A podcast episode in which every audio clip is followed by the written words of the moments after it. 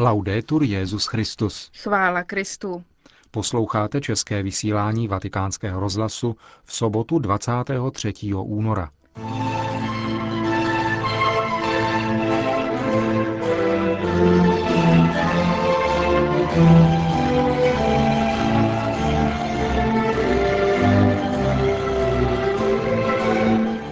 Více než 50 tisíc osob, především mládeže, rodičů a učitelů z římských škol, dnes přišlo na náměstí svatého Petra, aby se setkali s Benediktem XVI. V Turíně dnes začíná generální kapitula Salesiánů. V našem rozhovoru se vrátíme k desátému výročí otevření archivu římské inkvizice, tedy předchůdce dnešní kongregace pro nauku víry. Dnešním pořadem vás provázejí a hezký poslech přejí Markéta Šindelářová a Milan Glázer. Zprávy vatikánského rozhlasu. Vatikán. Benedikt XVI. se dnes dopoledne setkal s žáky, rodiči a učiteli římských škol.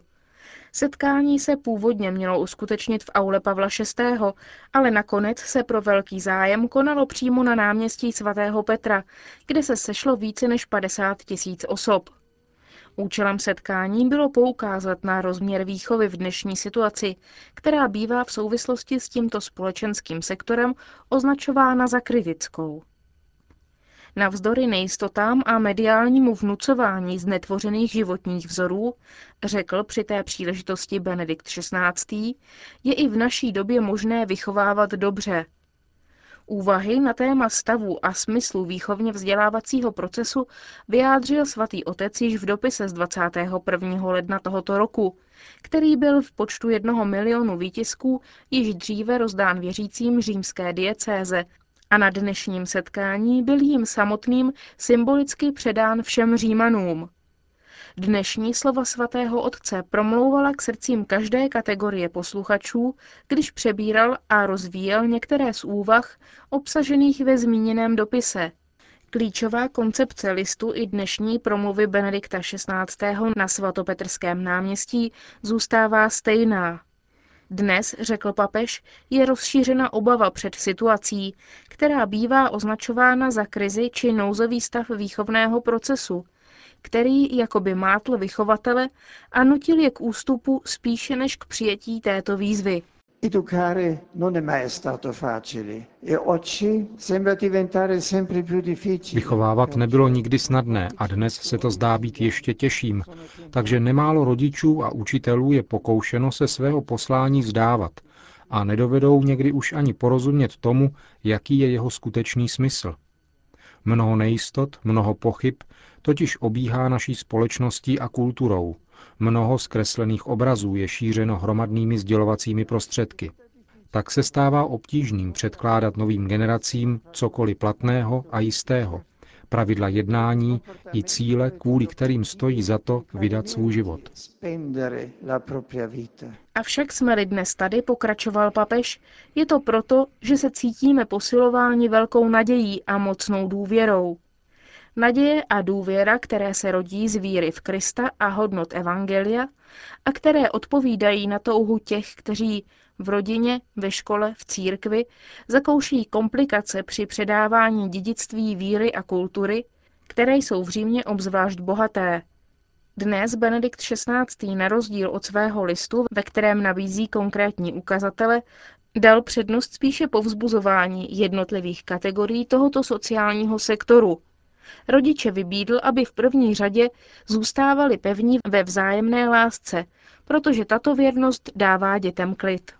Il bene che volete ai figli deve poi darvi lo stile e il coraggio del vero educatore. Vaše láska k dětem vás musí vybavit i stylem a odvahou opravdového vychovatele, důsledným svědectvím života a také pevností nutnou pro utužování charakteru nových generací, a pomáhat jim tak jasně rozlišovat dobro od zla, aby si sami mohli budovat pevná životní pravidla, která je podrží v budoucích zkouškách.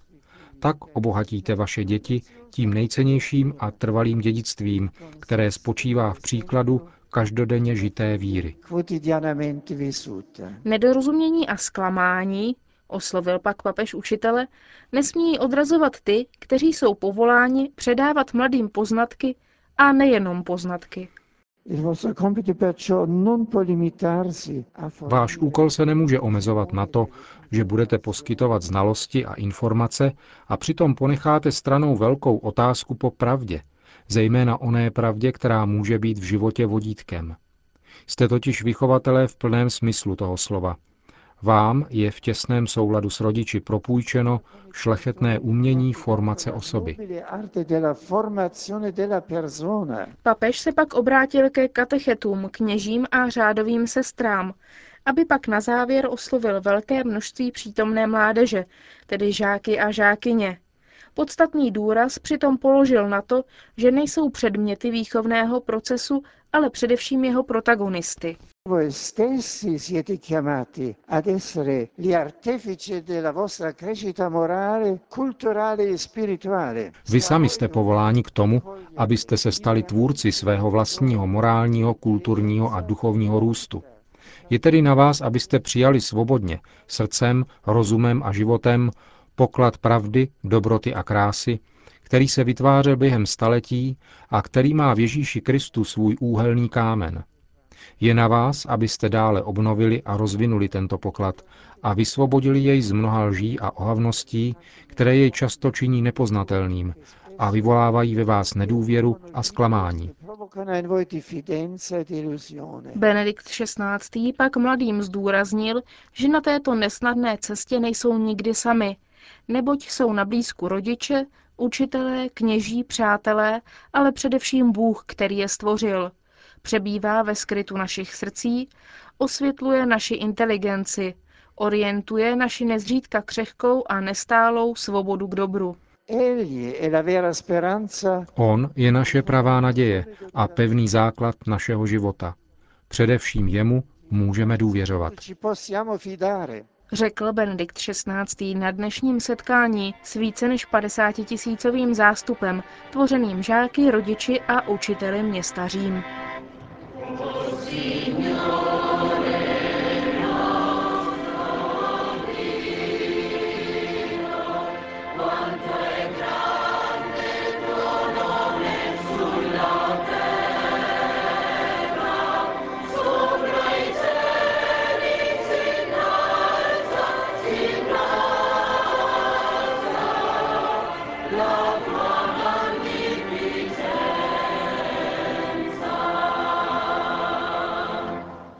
V neděli dopoledne navštíví svatý otec farnost Santa Maria Liberatrice v římské čtvrti Testáčo, kde bude v 9 hodin slavit Eucharistii.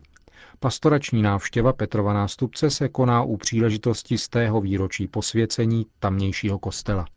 V Itálii dnes začala 26. generální kapitula Salesiánů Dona Bosca – Dvouměsíčního setkání se účastní 233 provinciálů a delegátů z 96 provincií celého světa.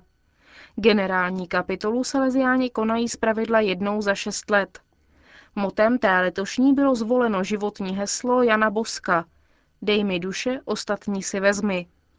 Kapitulní schromáždění nejdříve navštíví severoitalský Turín, kde se liziánské dílo vzniklo a odkud se rozšířilo do celého světa. Po třech dnech se účastníci přesunou do Říma, do generálního domu Salesiánů do Naboska. Tady budou představeny jednotlivé oblasti života Salesiánů a poté budou následovat duchovní cvičení. Proběhne také volba hlavního představeného a 14 členů hlavní rady. V současnosti vykonává službu hlavního představeného Don Pascal Chávez Villanueva, 60-letý Mexičan, který navštívil v roce 2007 Českou republiku. Členem hlavní rady je mimo jiné brněnský rodák Václav Klement, který má zodpovědnost za region východní Asie, Austrálie a Oceánie. Za českou provincii se kapituly účastní provinciál Salesiánů František Blaha a zvolený delegát Jan Komárek. Řím. V bazilice svatého Jana na Lateránu se dnes dopoledne konalo jáhenské svěcení seminaristů z Institutu Dobrého pastýře. Bohoslužba byla sloužena v mimořádné formě latinského ritu, tedy podle misálu z roku 1962 předcházejícího po koncilní liturgické reformě. Předsedal jí arcibiskup Luigi de Magistris. Institut Dobrého pastýře je společnost apoštolského života, která byla schválena 8. září roku 2006 a patří do kanonické jurisdikce Papežské komise Ecclesia Dei. Jejím představeným je otec Filip Lagueri. Konec zpráv.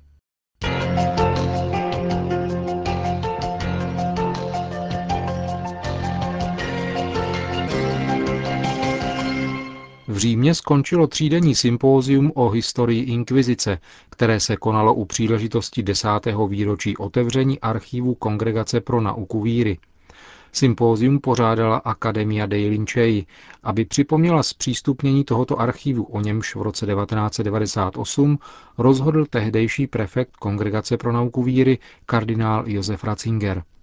Mezi diskutovanými tématy byly také dvě dohody, které v letech 2002 a 2004 podepsala Itálie a Svatý stolec o vytvoření katalogu tohoto archivu.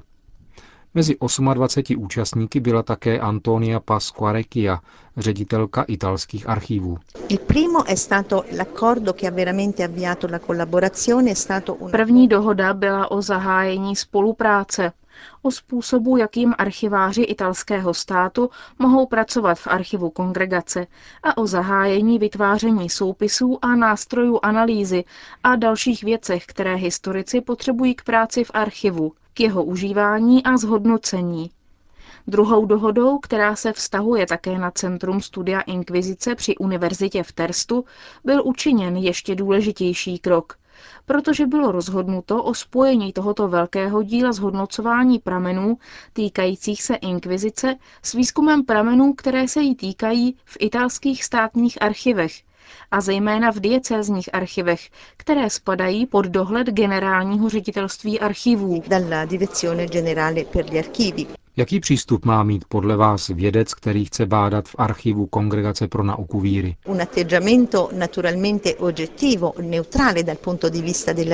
Přirozeně postoj objektivní. Z hlediska výzkumu musí mít neutrální pohled. Skutečnost, že toto rozhodnutí bylo učiněno jednostranně, protože nikdo vatikánský stát nenutil otevřít tento archiv. Toto rozhodnutí bylo přijato v naprosté svobodě. Je znamením velké ochoty dívat se na věci objektivním pohledem, bez předsudků. Na naši historii, na historii inkvizice, na historii Itálie i Evropy se musíme dívat bez předsudků, analyzovat ji a interpretovat ji. Analizzarla e darne delle interpretazioni. Uplynulo deset let od zpřístupnění archivu. Jak je hodnotíte? Spolupráci mezi italským státem, ředitelstvím archivů a archivem kongregace hodnotím velmi pozitivně. Kulturní dědictví Itálie je z velké části dědictví církevní a jsme velmi rádi, že můžeme říct, že výzkumy, které jsme dělali, probíhaly dobře a v budoucnu chceme pokračovat v tomto úsilí, v této podpoře rozšiřování poznatků a vytváření nástrojů, které budou historikům pomáhat orientovat se v tomto výjimečném archivu. Slyšeli jste rozhovor s ředitelkou italských státních archivů Antoní Rekia u příležitosti desátého výročí otevření archivu Kongregace pro nauku víry, tedy bývalé římské inkvizice.